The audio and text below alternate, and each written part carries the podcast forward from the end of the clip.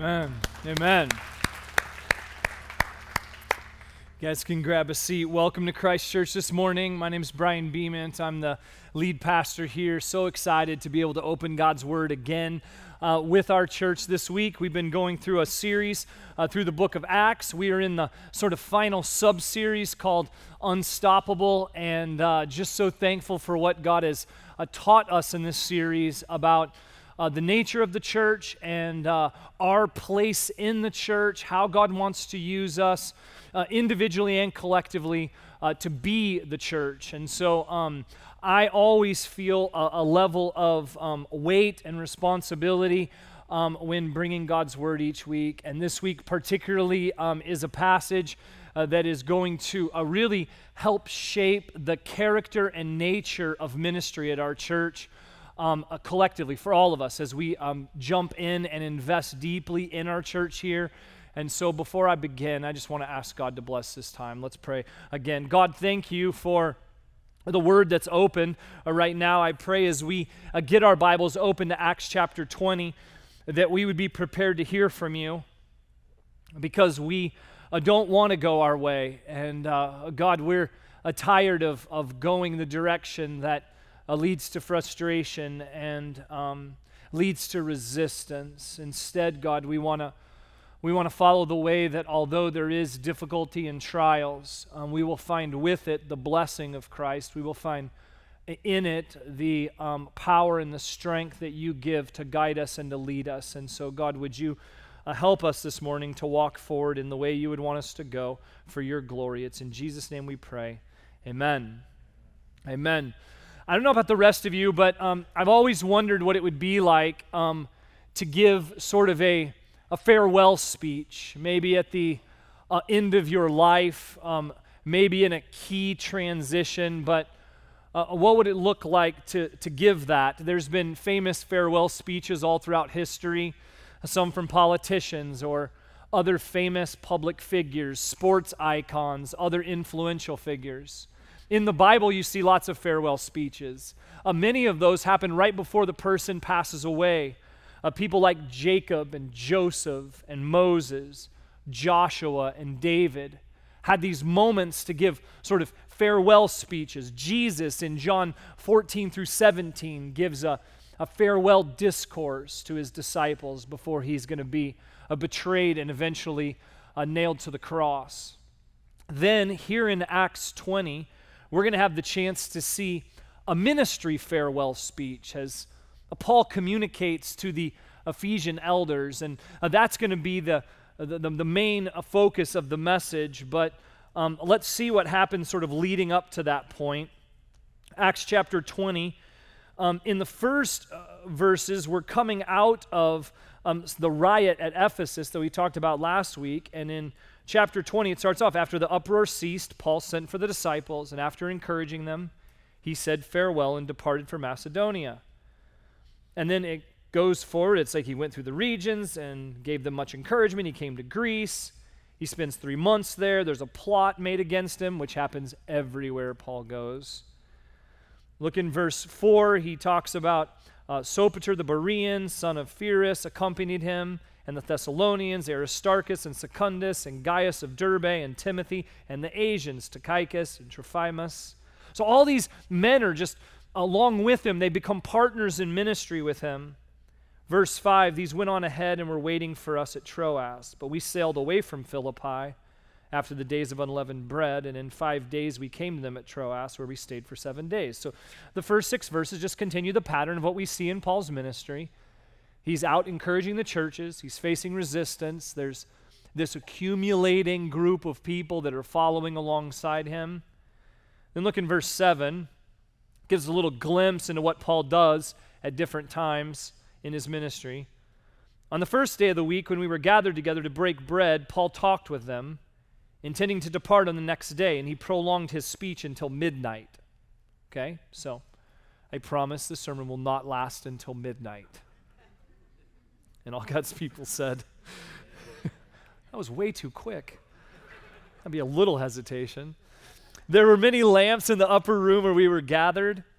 and a young man named Eutychus. So, so you got you to get this picture. They're, they're up in what would have been sort of a standard housing at that time, three floors, and on the top floor there would have been windows just to the outside. There wouldn't, they wouldn't have had like screens like we had today. We have today. There's been open sort of air places in the Middle East or in this area of Turkey is where today um, would be the equivalent. And, uh, and so he's sitting there, and there's a young man named Eutychus sitting at the window. he sank into a deep sleep as Paul talked still longer. So now we're, we're past midnight. And being overcome by sleep, he fell down from the third story and was taken up dead. This is like Eutychus. Like some some pastors have preached this passage and been like, yeah, that's what could happen if you fall asleep. So, that is not a main point of this message. Then look at verse 10. But Paul went down and bent over him and taking him in his arms said, Do not be alarmed, for his life is in him. At this point, we don't know. Was he just like, he, he knocked unconscious? Was he healed? We're not sure, but he's back alive. And, and then look what Paul does. And when Paul had gone up and had broken bread and eaten, he conversed with them a long while until daybreak, and so departed. And they took the youth away alive and were not a little comforted. So at this point, like, I, I, think I think what gets lost in this passage is is is Eutychus falling out of the window. The the thing that blows me away is Paul's commitment to preach the word at, right in this moment before he would depart from them was so intense that he's like, oh, shoot, Eutychus, you just interrupted my message. He goes down, he makes sure Eutychus is okay. He goes back up, he breaks bread, means he has a little, he has a little snack, and they continue until daybreak and then he departs. And we're going to see later that this comes from Paul's passion for the Word of God. He's like, I don't have anything to give you, I don't have anything else to leave you with except the Word of God. And so I'm going to persist in teaching it because I want you to have a handle of it before I leave. So then it goes on, um, verse 13. I'm just going to put this map up on the screen because I want you guys to see that these are real places. So you can just, just look at the map and watch what's happening here. This is that's modern day Turkey. And it's but going ahead to the ship, we set sail for Assos, intending to take Paul aboard there, for so he had arranged, intending himself to go by land. And when he met us in Assos, we took him on board and went to Mytilene. And sailing from there, we came the following day opposite Chios. The next day, we touched at Samos, and the day after that, we went to Miletus for Paul had decided to sail past Ephesus so that he might not have to spend time in Asia. For he was hastening to be at Jerusalem, if possible, on the day of Pentecost. And so there we've got him. He's in Miletus, right there. He's journeying down. It's helpful sometimes to realize these are real places. These are real places. And, and then um, we get to verse 17. Now from Miletus he sent to Ephesus and called the elders of the church to come to him. And when they had came when they came to him, he said to them. So here we are. Now we're at this point. Paul is about to head to Jerusalem and then from Jerusalem to Rome. And in this moment, Paul's like, call the Ephesian elders. Call the Ephesian elders to me. He wants to give a farewell speech. His final communication to them, and he calls them together. And this, this next section from here to the end of the chapter, I want us to uh, see that what Paul's doing here is he's giving the Ephesian elders his heart for gospel ministry. He's like, I got this last chance to sort of summarize it, summarize my heart and my instruction to them. And he doesn't just want it. So don't think, well, I'm, I'm not an elder, so I don't have to listen. Because the, what he's doing here is he's telling the elders so that the elders can filter it down into every part of the church, as we're going to see. And so I want us to enter in and I want us to walk alongside these elders. I want to ima- us to imagine that we're there in this moment and Paul's giving us his farewell speech. And in this and through this speech, um, I've identified what I believe are six commitments of unstoppable gospel ministry that is still applicable to the church today. It's going to be a bit of a summary of sort, a bit of a kind of a training in this um, sermon. But we're focusing in on uh, verses 17 through 38. We're going to walk through them verse by verse. And here's the big move the big move, the encouragement that I believe God wants us to have collectively today is to commit your life to unstoppable gospel ministry commit your life to this. Friends, since um, my sophomore year in college, when I felt so, um, just so clear to me, like it was yesterday, that God was like, This is what I've called you to. Now, for me, that ended up in vocational ministry, a unique calling. And, and I believe that for everyone who's a follower of Christ, you are called to gospel ministry. Why did God redeem your life? Just so you could like we could like like we talked about last week, not, not so we can sing kumbaya and be like, oh man, this is so great. There's a part of celebration, certainly, but there is a purpose and a mission that we have that's right amidst the fabric of everything in the book of Acts. And so this is a continuing, sort of almost training, even of what was more inspiration last week. And so um, we want to be a people who are going after gospel ministry. And there's this encouragement that Paul gives that I believe he gives to the elders so that it would filter through the church. So let's receive it together as the church. Six commitments of unstoppable gospel ministry. First one, uh, fill it out in your notes here. I will serve with genuine love. 18 and 19, look what, look, at, look what Paul says. And when they came to him, he said to them, You yourselves know how I lived among you the whole time, from the first day that I set foot in Asia, serving the Lord with all humility and with tears and with trials that happened to me through the plots of the Jews. So, the first thing I want you to see is that there is a nature that Paul shows in ministry that is with all humility first. He was putting their needs before his own. It was with tears. Like he wept for the people to know God and to walk with him. He wept over them and he wept alongside them in their suffering. And with trials, he faced trials right alongside them. What I love about this and what I want you to mark here is that he was with them. He was with them. That's why one of the initial characteristics of commit- commitments of unstoppable gospel ministry is I will serve with genuine love. That there is a nature of what I'm doing that is with people. It's with people. It's a presence and it's a brotherly affection. It's a foundational reality of genuine love is that I'm with you. Then look in 36 and 38 because uh, this idea of I'm going to serve a genuine love sort of uh, kind of forms a bookend or a kind of the intro and conclusion of this farewell speech. Look in 36. So after he says all these things, when he had said these things, he knelt down and prayed with them all. They're just going to the Lord together. And there was much weeping on the part of all.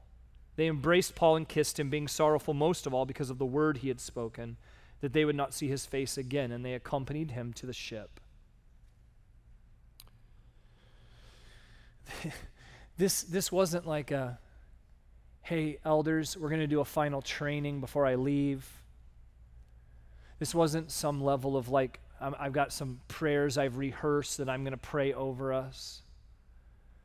They gathered together and they were weeping because of the loss of relationship.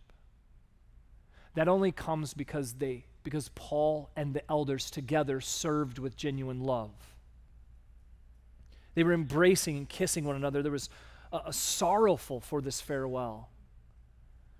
It's really an illustration of what Paul teaches in Romans 12 when he says, Let love be genuine and love one another with brotherly affection. This, this wasn't some macho, unemotional leaders in the church. God forgive us for the way that a very unhealthy perspective of masculinity, seen very often in our culture today, has too often infiltrated into the church. God forgive us for that. That there's this idea that, that like, that masculinity has to have this sort of like, oh, I'm so tough, I'll never weep ever. You'll never see a tear run down my face. And yet, Paul here, who, by the way, at this point, has been flogged, beaten, stoned, like he's, he's in the top 1% of all guys I've ever met for qualifying as being tough. Okay, can we all agree? Can we all agree? Like, I don't match up, and I don't know anybody who comes close. And they're weeping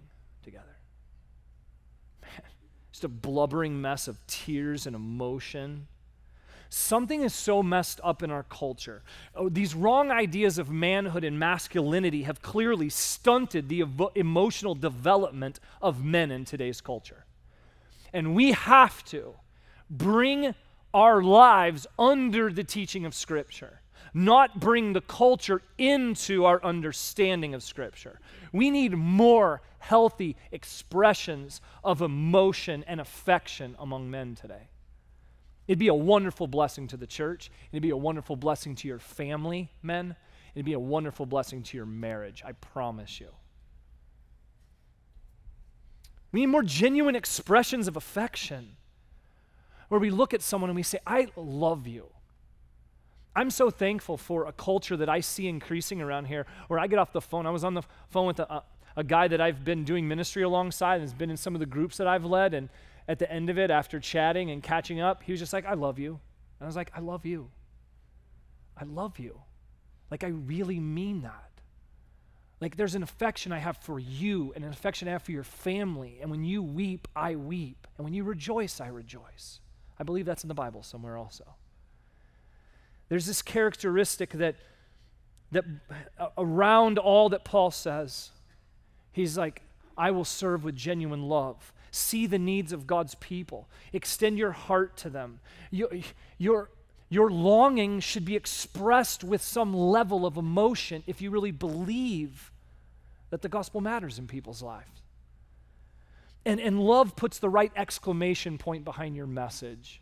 Anger and impatience just confuses the message. Love puts the right exclamation mark behind the message.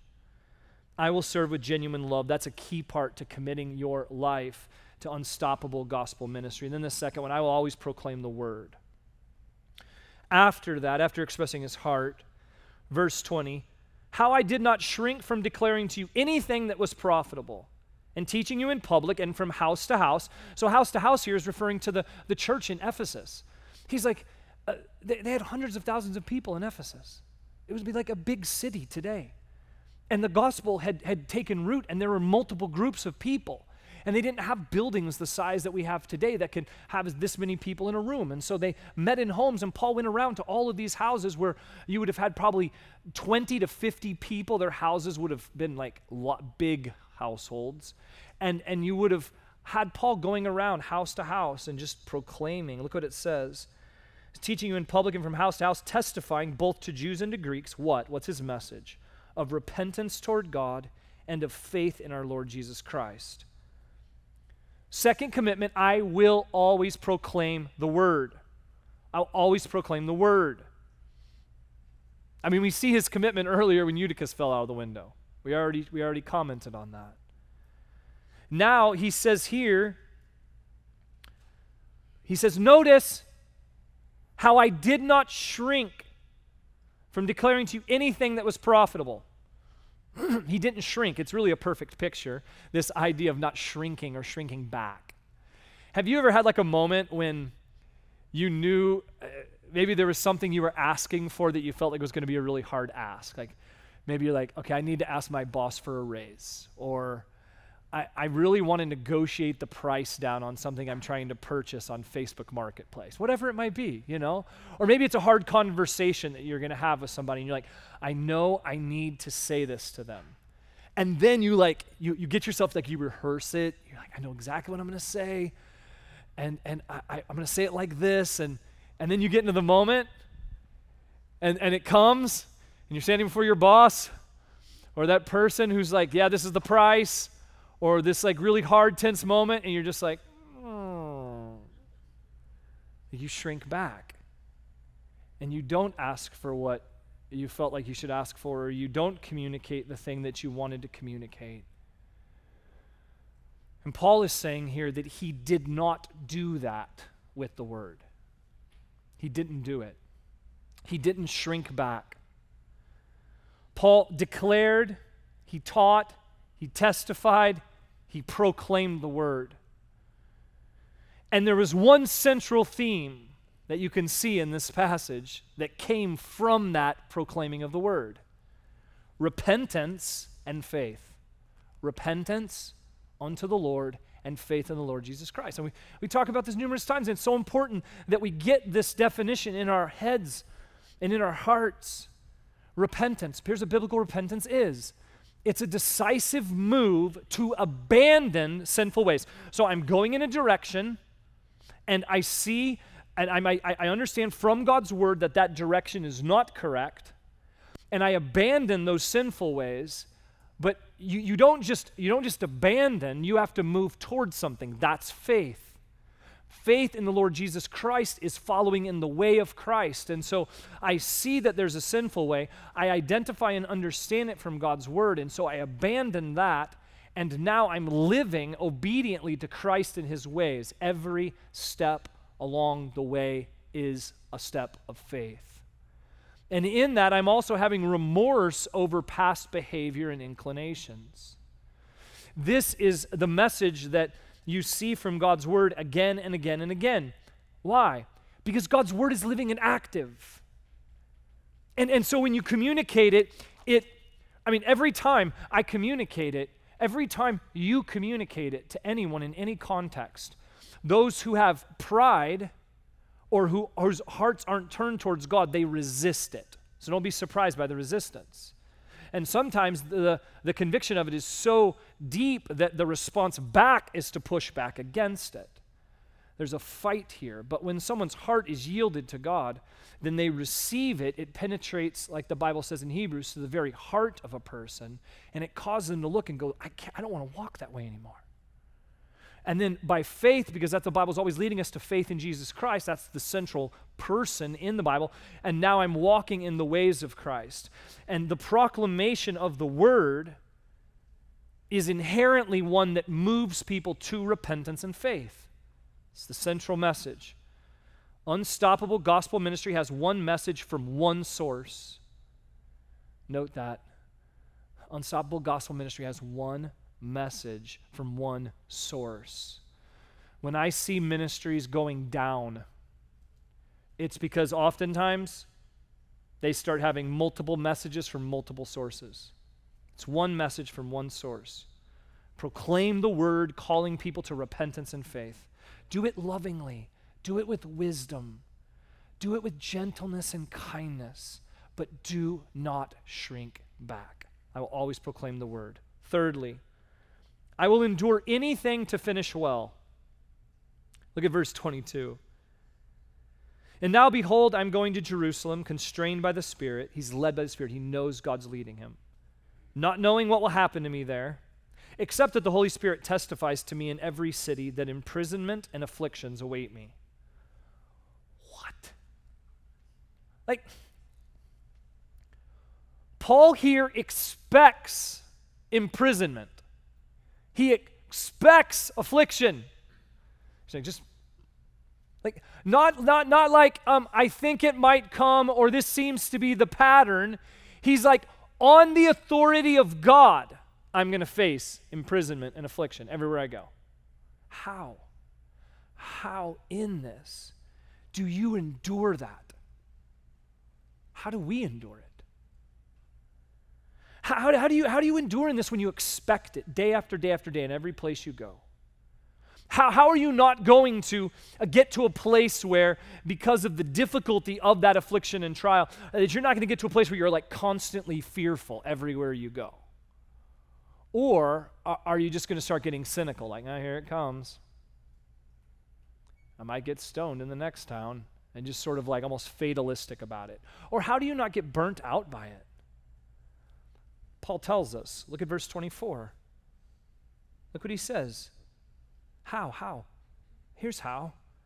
But I do not account my life of any value, nor as precious to myself. You can write in the margin or in your notes stop mentally and emotionally prioritizing self. That's the first thing he teaches us. If you want to endure, anything to finish well in gospel ministry, here's what I promise you you better not have a high view of self. Because it's going to get some of you chuckling right now and smiling because you're like, mm hmm. Every time you step into gospel ministry at any later in your life, um, you better get self low or self will get taken low. One of the two. Humble yourself or be humbled. And he mentally says, check, I will not do that. Notice what he says. That's an accounting term he uses at the beginning. I do not account my life of any value. So he's like, I look at my life, I evaluate it, zero dollars. And then he gives an emotional component to this. He's like, I'm not going to consider myself precious. I'm not going to look at myself and be like, oh, are your feelings hurt, self? It's been a really hard day. No, he's like, I'm not, I'm not viewing myself that way. So that's the first thing he does. He, he teaches us exactly how to endure. Then look, if only I may finish my course and the ministry that I received from the Lord Jesus. So here he's just teaching us focus on, on, on Christ's calling in your life. We've talked about this in our church a lot recently. Like, you were created with a purpose. God gifted you with, a gift to use gifts and talents and experiences to use in the kingdom of God, to serve other people. Some of you don't endure well because you, you're not taking hold of the gift that God's given you. But when you know that gift, and when you believe that it was given to you from the Lord Jesus, you're like, nothing will get me off of finishing my course and the ministry that I received from the Lord Jesus. I mean, we talk about gifts a lot, particularly in Christmas time. And people are like, oh, look at the gift I got. I'm like, I received something from Jesus Christ. And I'm going to hold on to that thing and I'm going to fulfill that. I'm going to focus my life on Christ's calling. You got to orient your life around this mission. Then, thirdly, he just says, uh, he's talking about to testify to the gospel of the grace of God, that every part of our giftedness and our calling and the mission is just to testify about the gospel of the grace of God and to put it on display, both in the way God changes us, fills us, and then equips us for ministry work in the kingdom and in our lost world. This is how you endure. That's how you endure. Because it's the good news. And, and when you think about and when you truly recognize that the God before the foundation of the world set his love on me and then sent his son into the world so that he might die and my entire a penalty of sin might be forgiven on the cross, like we just remembered and celebrated in communion. When we recognize that, man, there is an aspect of that when it takes hold of our hearts that we recognize I have something to declare that has transformed my life. And if you know this message, you will endure anything to finish well. just to fulfill this one mission, just to declare the good news, just to make Christ famous. That's the, if this is to the degree that you know that this is really, really good news, you're going to endure anything to finish well. That's a third commitment of unstoppable gospel ministry. Fourthly, is I will invest deeply in the church. Verse 25. And now, behold, I know that none of you among whom I have gone about proclaiming the kingdom will see my face again. Therefore, I testify to you this day that I am innocent of the blood of all. For I did not shrink, there it is again, from declaring to you the whole counsel of God. Pay careful attention to yourselves and to all the flock, in which the Holy Spirit has made you overseers to care for the church of God, which he obtained with his own blood. And know that after my departure, fierce wolves will come in among you, not sparing the flock. So there's going to be something, messages that start to come to draw people away. And from among your own selves, some will turn, even that say they're followers of Christ, will arise men speaking twisted things to draw away the disciples after them. Therefore, be alert, remembering that for three years I did not cease night or day to admonish everyone with tears. And so the fourth commitment is this I will invest deeply in the local church. I'll invest deeply in the church. That's what Paul's doing. That's his entire mission. That was the mission of, of Christ to establish the gospel, establish the kingdom of God, and then the kingdom of God plays itself out in local churches where God's people are gathered together, being what God's called them to be, so that we can be everything God's called us to be to the world. And, and he, he's giving the elders here a, a clear responsibility. Pay careful attention to yourselves that the gospel of the grace of God is active and, and producing fruit in your life, and then pay attention to all the flock. Both to care for them and protect them. Really, here's what a local church needs to be a local church it needs elders and a flock. That's it. Elders in a flock that are faithful to the gospel of the grace of God. Elders in a flock. Investing deeply in a church fundamentally means that you're living out your gospel life with all the things that the Bible calls us to. You're living out your gospel life fully committed to a group of sheep in a specific flock under the leadership of biblical elders. So, so elders, as the New Testament teaches, are men who uh, fulfill specific qualifications. In the local church, what you see then is um, the elders aren't everyone who is biblically qualified because uh, the Bible also teaches that anyone should aspire to um, be qualified as an elder. But then there are uh, select men out of those the, the church that then is called to or identified by God has men who are to oversee and shepherd the flock of disciples in the local church. You see this in 1st and 2nd Timothy and 1st Peter. And here in Acts 20, we see the elders are responsible for the oversight, the care, and the protection of the church. So let me just bring that to home for us. Um, we believe in um, a church being elder led. And so uh, we have uh, many, many different uh, uh, uh men and women who have the, fulfilled the qualifications of, of, and the character needed uh, to be an elder, as it says in 1st and 2nd Timothy. But we believe the Bible speaks specifically to men being elders in respect to the household. And we have four elders in our church currently who have been chosen specifically to serve as sort of the board of elders. That's Charlie Barnes, uh, Doug Bance, Rex Visser, and me in my role. And we feel the weight of this responsibility that Paul's communicating to the elders here. I also want you to know that, that I think any wise elder, even, even seen in the New Testament, is not going to attempt to do all of that responsibility themselves, okay? There's a, a wise stewardship that is reflected in our church by delegating the care and the protection and the encouragement down through our church, through staff people, through um, deacons, through small group leaders, and fundamentally through every person that's a part of the flock, fulfilling their gifts in service to one another. And in so doing, we're equipped for the work of ministry, like it talks about in Ephesians 4, and the whole entire church is built up. Do you see the picture? But there are some that have the responsibility to oversee all of that playing out. And so there, there's, there's the elders, but then there's the flock. There's the elders and the flock. And so the question I have for you is I, as I read this, I just go, what does it look like to be a part of a flock? What does it look like to be a part of a flock? And I want to challenge all of you here because I want to make sure that you've made a move to identify as part of a flock. And what I'm certain of in my study of in the New Testament and Scripture is that um, you don't identify as a part of a flock by just showing up and meeting in a room. You don't identify as part of a flock by just showing up regularly to church somewhere. I don't. I, I want more for you, whether it's in our church or any other a gospel-centered church in our area.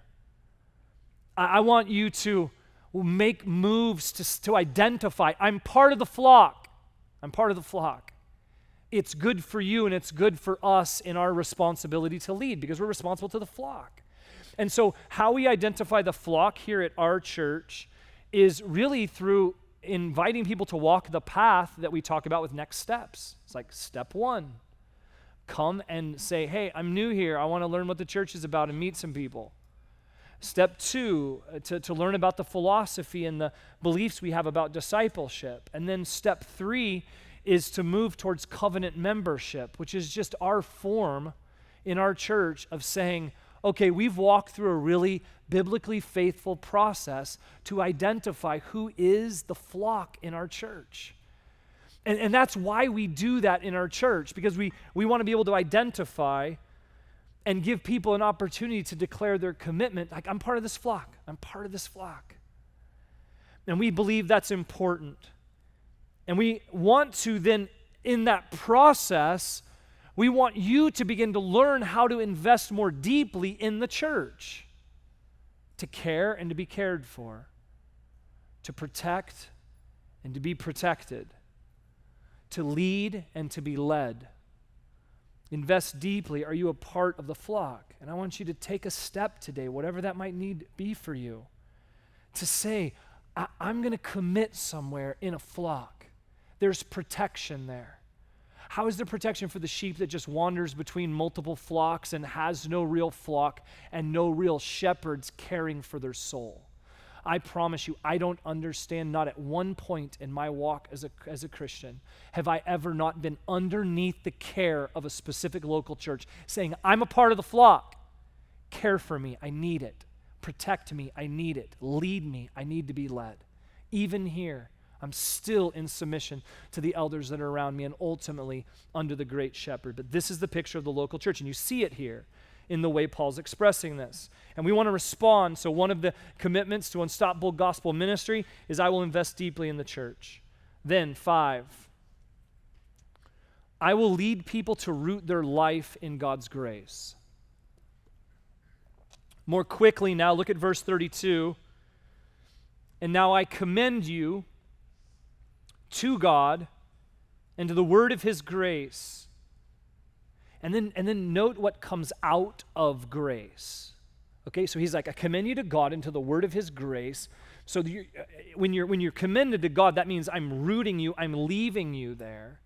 I'm leaving you with God and in the words of his grace. And then look at what comes out of grace here. Which is able, that word of his grace, that rootedness in God, is able to build you up and to give you the inheritance among the, all those who are sanctified. And so the best picture I have here is of a, of a house. And so if you think of a house, like we have, um, we have two homes being built right next to our house, and, uh, and they're going up right now, and you watch them as they have to go down deep into the sand um, in, in this area of the state, and they have to go deep down into the sand, and they're building up the house, and they're making sure the foundation is uh, secure. And so, the first part of leading people to God's grace, to root themselves down in God's grace, is to say to them, man, you got to build up your moral strength in God. It's not in your strength, it's not in your flesh, it comes from your connection to God. And so the first thing that God's grace brings is this security of my morality as guided by God and His Word. So first picture the house being built up. Then once the house gets all like roughed in and the walls are up and everything's done, then you've got to, and the house gets kind of complete, it's ready to live in, then you've got to fill the house. This is the idea of inheritance. Because the gospel brings us an inheritance that fills our house with the promises of God, with the, the, the, grace of God producing fruit in us that allows us to fill the house with good things. All of this by God's grace. So then you build the house, then you fill the house, and then this last one, you light up the house. When this is happening, God's grace, it, look, it says it places you among people, all those who are sanctified. Now, what lights up the house isn't it an awesome thing when you see, like, I love watching a home, driving by homes, and they're just lit up and there's life happening there. There's families gathering and meeting together, and, and there's an aspect of when you uh, find yourself rooted in God's grace, not only are you built up and then filled up, but now the light is shining out to the world, and there's life happening there, and God's people in God's house are being changed and, and people are being added to that house, and sort of the party's getting bigger, so to speak, and there's goodness and change and transformation.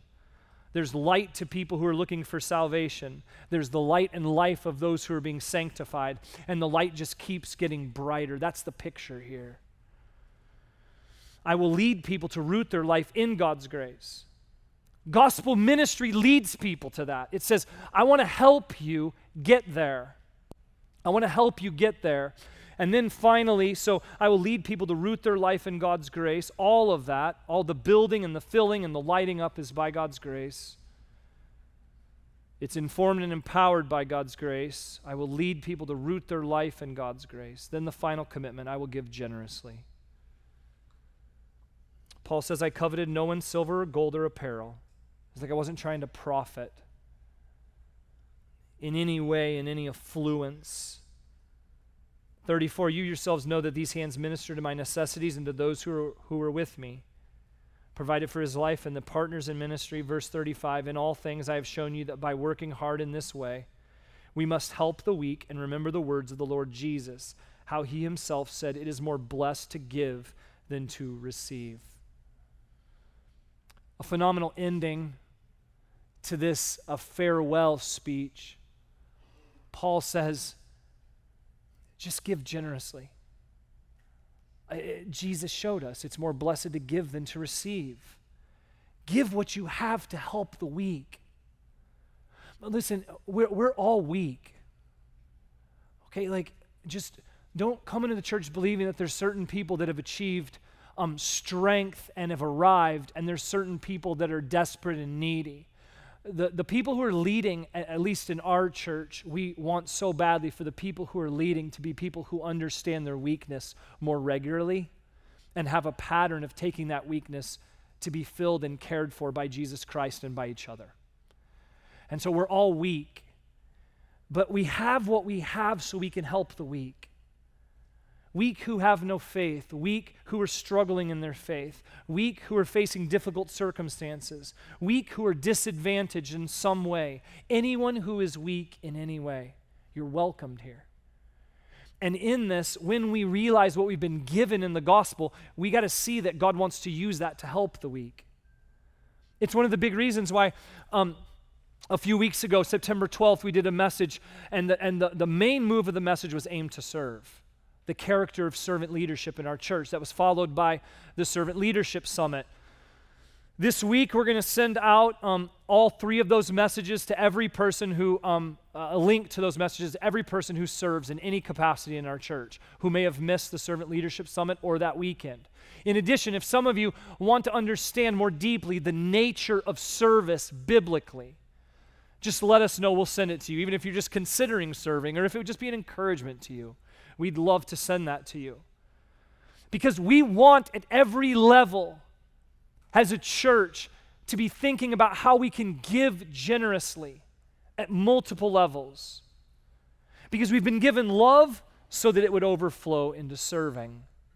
We've been given a message so that we would proclaim it. We've been given a mission so that we would fulfill it. We've been given a church to invest in. And we've been given people in our lives to lead them to God's grace. There's no other place we could lead them. And we've been given so that we would give generously. Church, this is, this is what Christ showed us. And, um, and what we see here from Paul is a call for us to commit our lives to unstoppable gospel ministry. These six things. These six things, these six commitments. Keep them up on the screen as we uh, prepare now, I, I, want us to respond. And um, I want you to consider like, maybe I've never engaged in gospel ministry because I believe that I haven't done enough or earned enough or been righteous enough. Well, uh, friends, these, these, you, you, don't commit to these things because you've arrived. You commit to these things because uh, Christ is perfect and he wants to work these things out through your life. Maybe some of you are like, I just need to endure in these things, and it's really hard right now. Maybe some of you, there's an aspect of this commitment, maybe in the church or in your family or in some relationship. You're like, God, I need to be more faithful to that. Let's respond now by just seeking God for His grace to come, bring these things about in our life. So I just want to give you a few moments right now just to pray and just to seek God and to ask Him to, to, to align your life with these commitments so that gospel ministry might flow through us and out through our church to our world and to each other. Let's just pray for this right now together. Just seek the Lord on your own right now.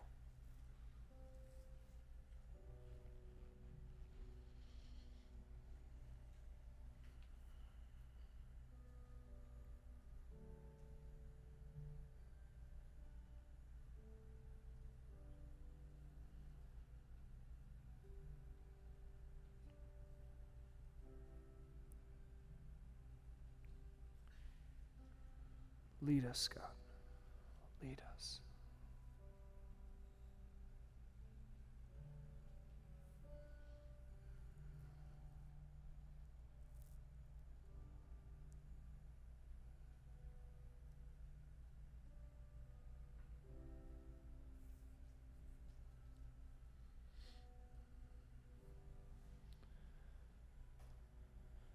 Let us hear from you, God, in this moment.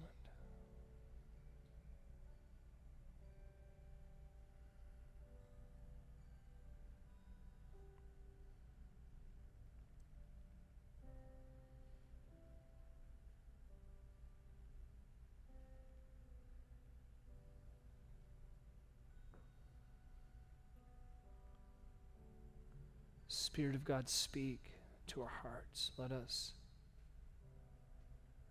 receive your word this morning.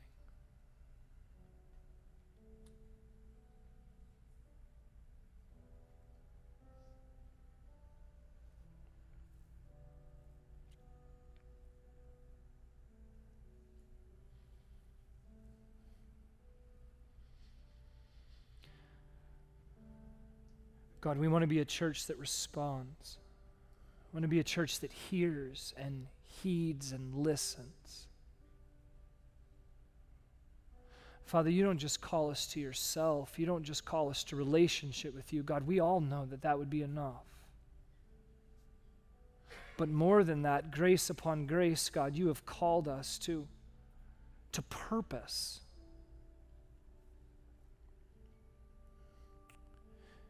And I ask that into our hearts and into our lives that we would not make room for you, but that everything would be cleared out so that you could be the central purpose of our life.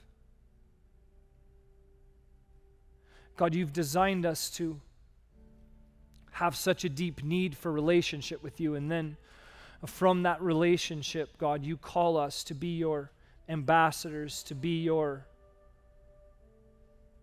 speakers, you be the people that are proclaiming the gospel to the world. And I pray that you would help us to see the commitments that lead to unstoppable gospel ministry. I pray for some here, God, that you would give them the courage just to see that gospel ministry play out with one person, just one person maybe a friend at school or in their workplace or in their family, that you would bring them something, somebody that they could minister to.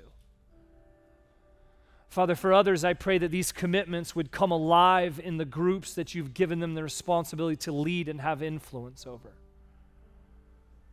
I pray for some that may even be leading in ministries, God, that they would have such a, a, a, weight of this message and such a desire to be faithful in it. And so, God, I just thank you I thank you for the gospel ministry that you call us all to by your grace.